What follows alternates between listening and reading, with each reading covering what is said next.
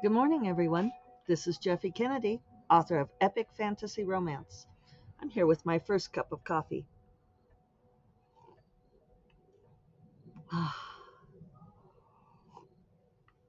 Excellent. Today is, say it with me, Friday, woo June 30th, 2023. Um, and yeah, I'm sorry if you feel personally attacked, Christine, but yes, we are officially done with June.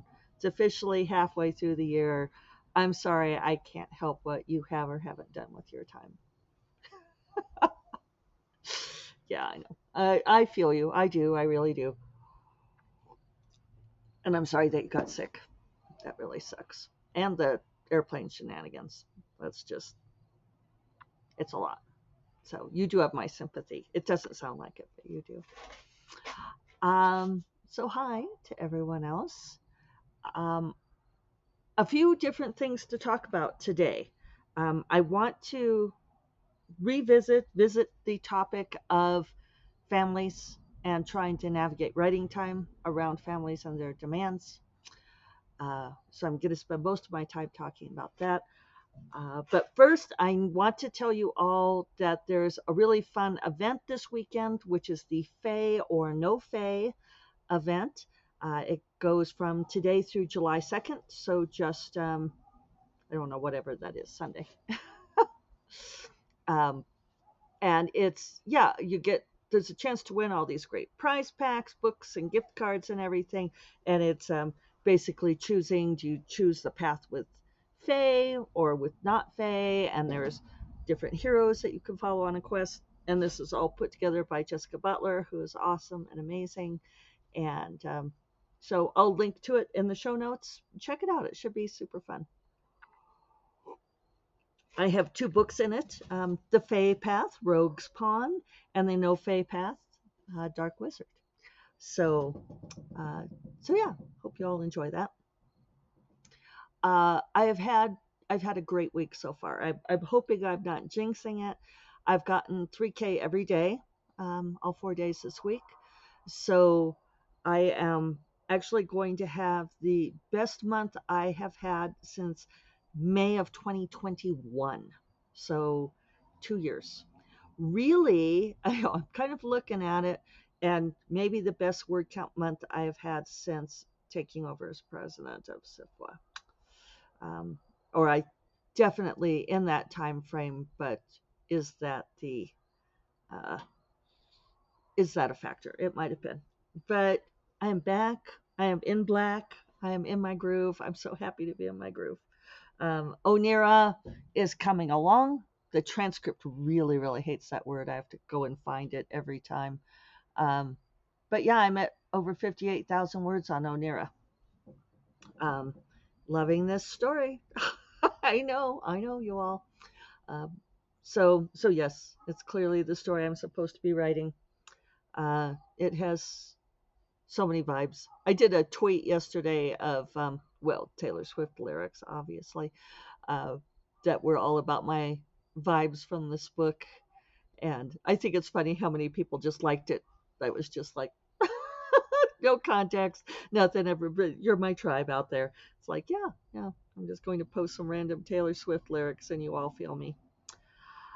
So um, July is going to be.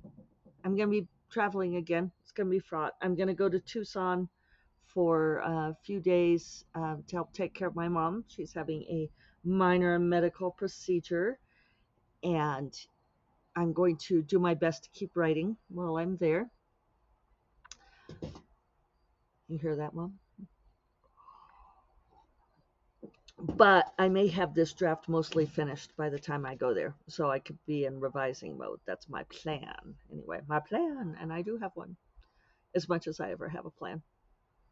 Um, and then the week after that, we are going on a road trip up through Colorado and Wyoming and Montana to see family, taking David to visit all of his family, see the grandkids, do all of those things.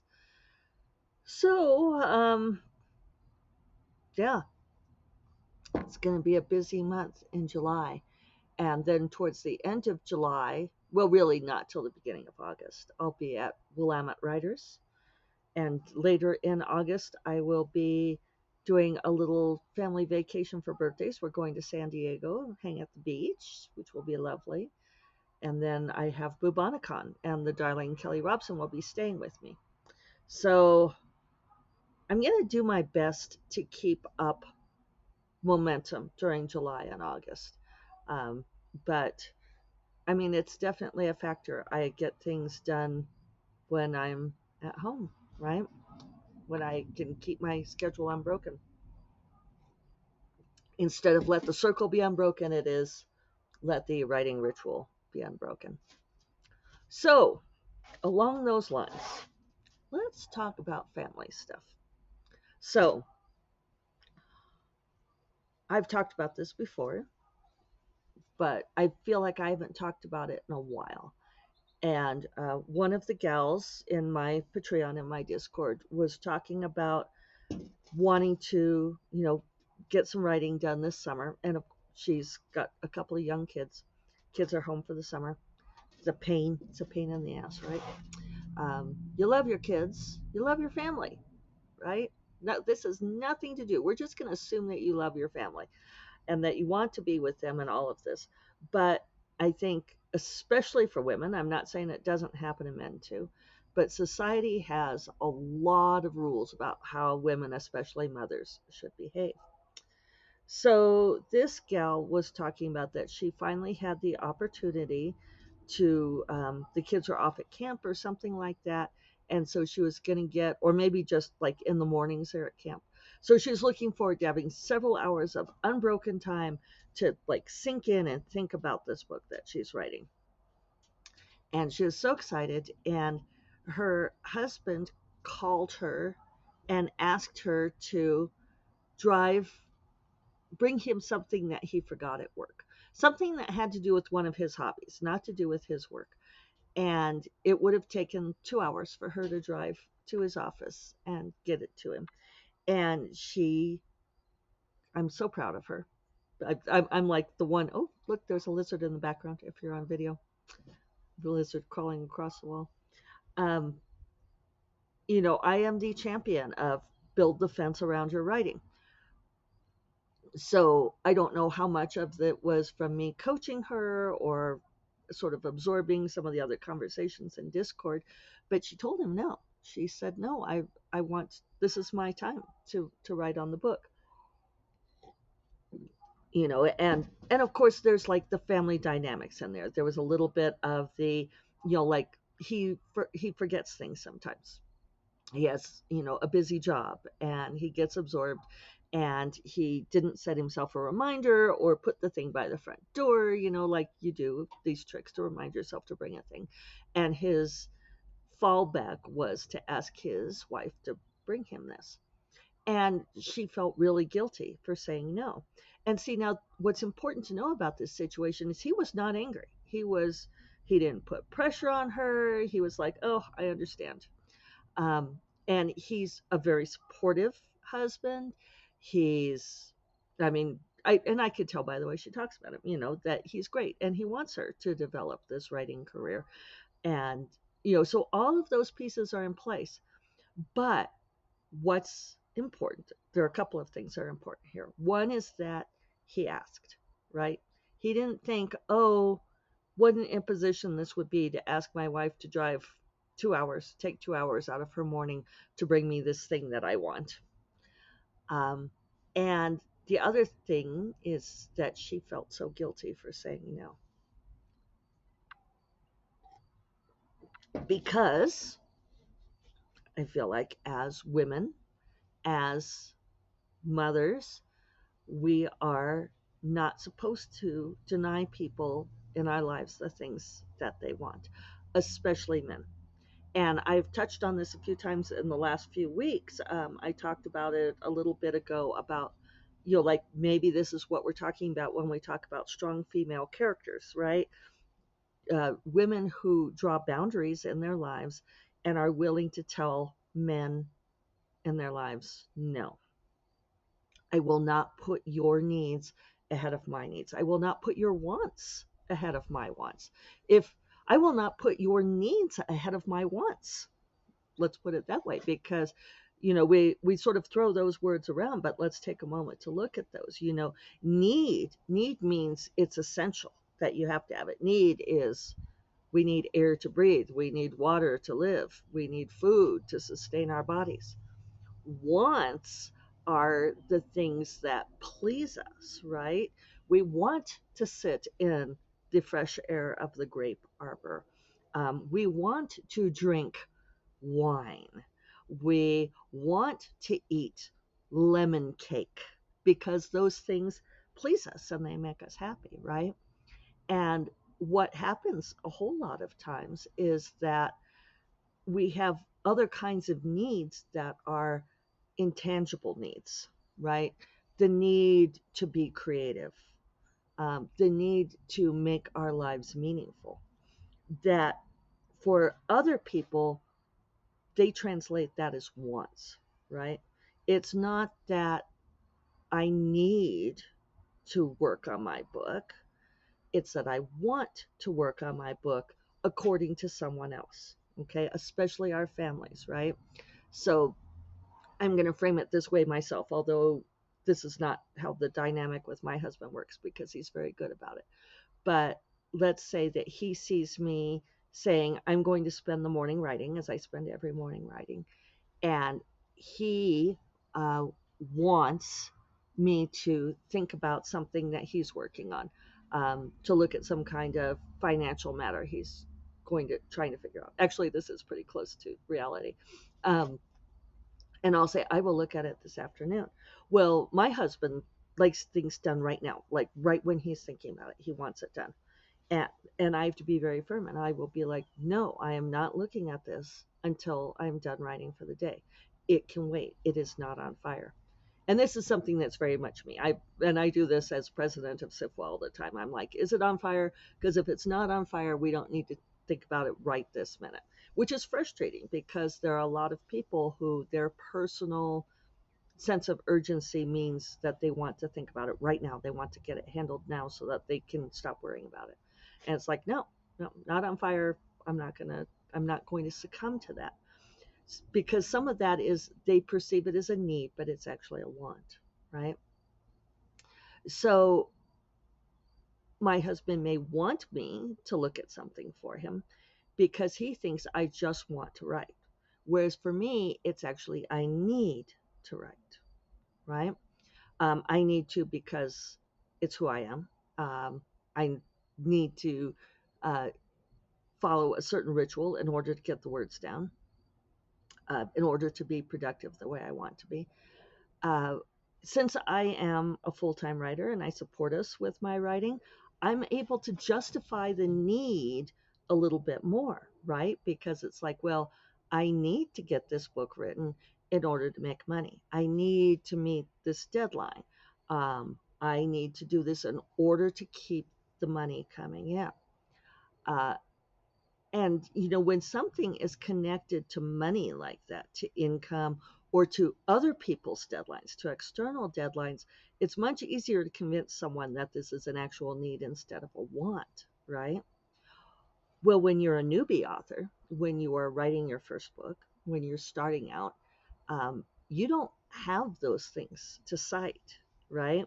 Um, you don't have a book contract. You don't have an audience waiting for your books. Um, you may not have made any money from your writing at all yet. You may never have finished a book. So it becomes much more difficult to make the case for it being a need.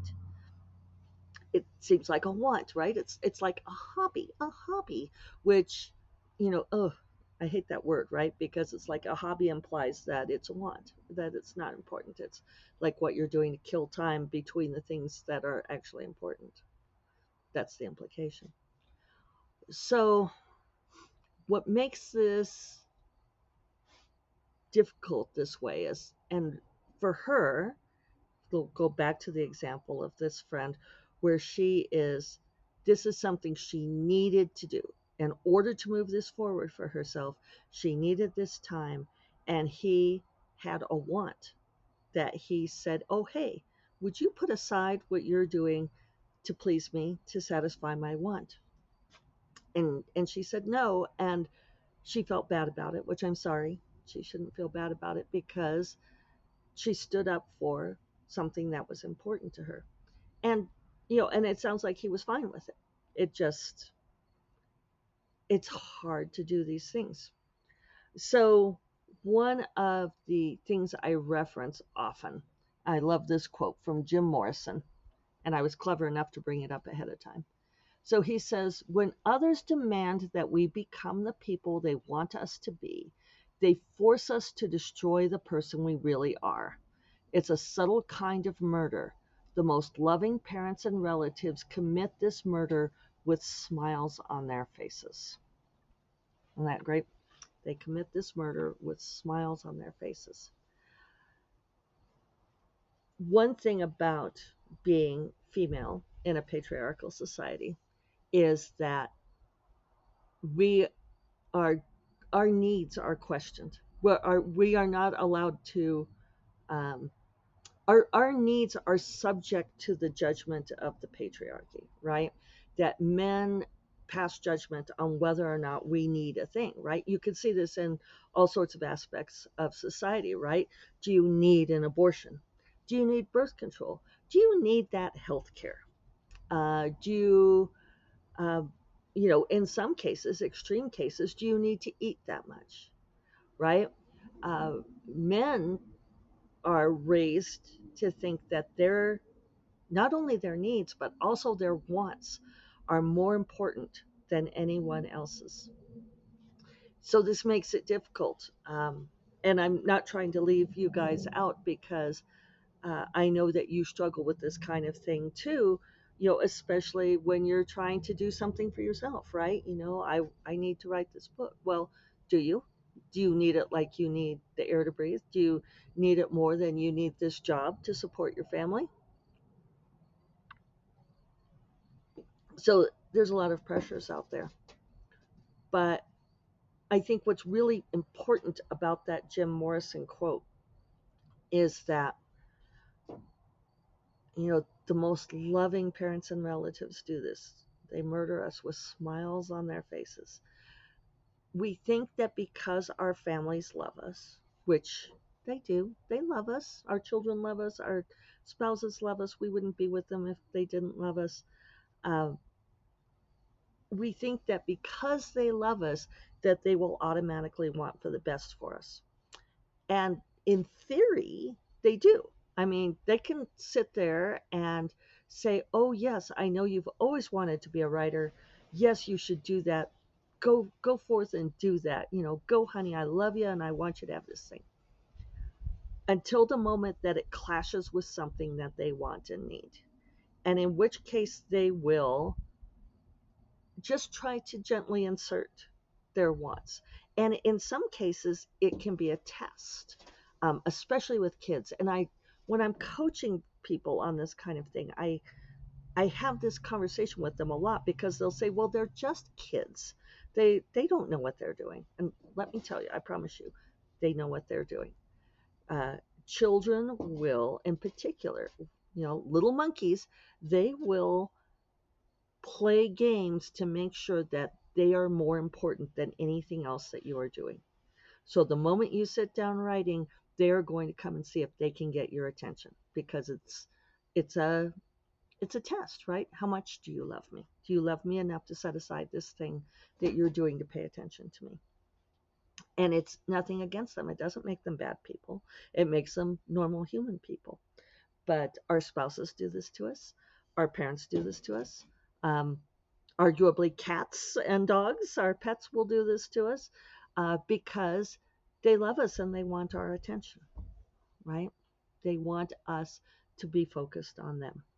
And they're not necessarily doing it consciously, but it is a real thing. And they will test, they will test your resolve. And even though you can teach your family to over time to respect your boundaries, to respect those that writing time, they will from time to time test it. Um, especially if they're consumed with something that they want. Uh, you know, and you know, like my husband will still do this to me regularly when he gets wrapped up about something, and he's like, "Oh, but but we have to handle this thing," and I'm like, "Not until later, not until I'm done writing." And sometimes he'll get really annoyed with me, and he'll be like, "Well, but it has to," and I'm like, "No, no, look, the deadline is not yet. It does not have to." And just because you want to deal with it now does not mean that I need to set aside what I want and need. So it's not easy, um, but and it does take a whole lot of. Um, I don't like the word selfish, but it does take a willingness to have that shining light. That that's another great quote, um, and I didn't look it up ahead of time, but it's um, and I don't remember the person who said it, but it's that our boundaries don't have to be some kind of prickly electric fence, that instead it can be a shining light that radiates out from you saying, This is important to me. I am worth setting aside this thing that's sacred to me. Um, so, that's thus endeth the sermon for today. I hope that is useful in some ways. Um, I hope you carry that forward and are able to um, find ways to make that that fence, that shining light around what's really important to you. And I will talk to you all on Monday. You all take care. Bye bye.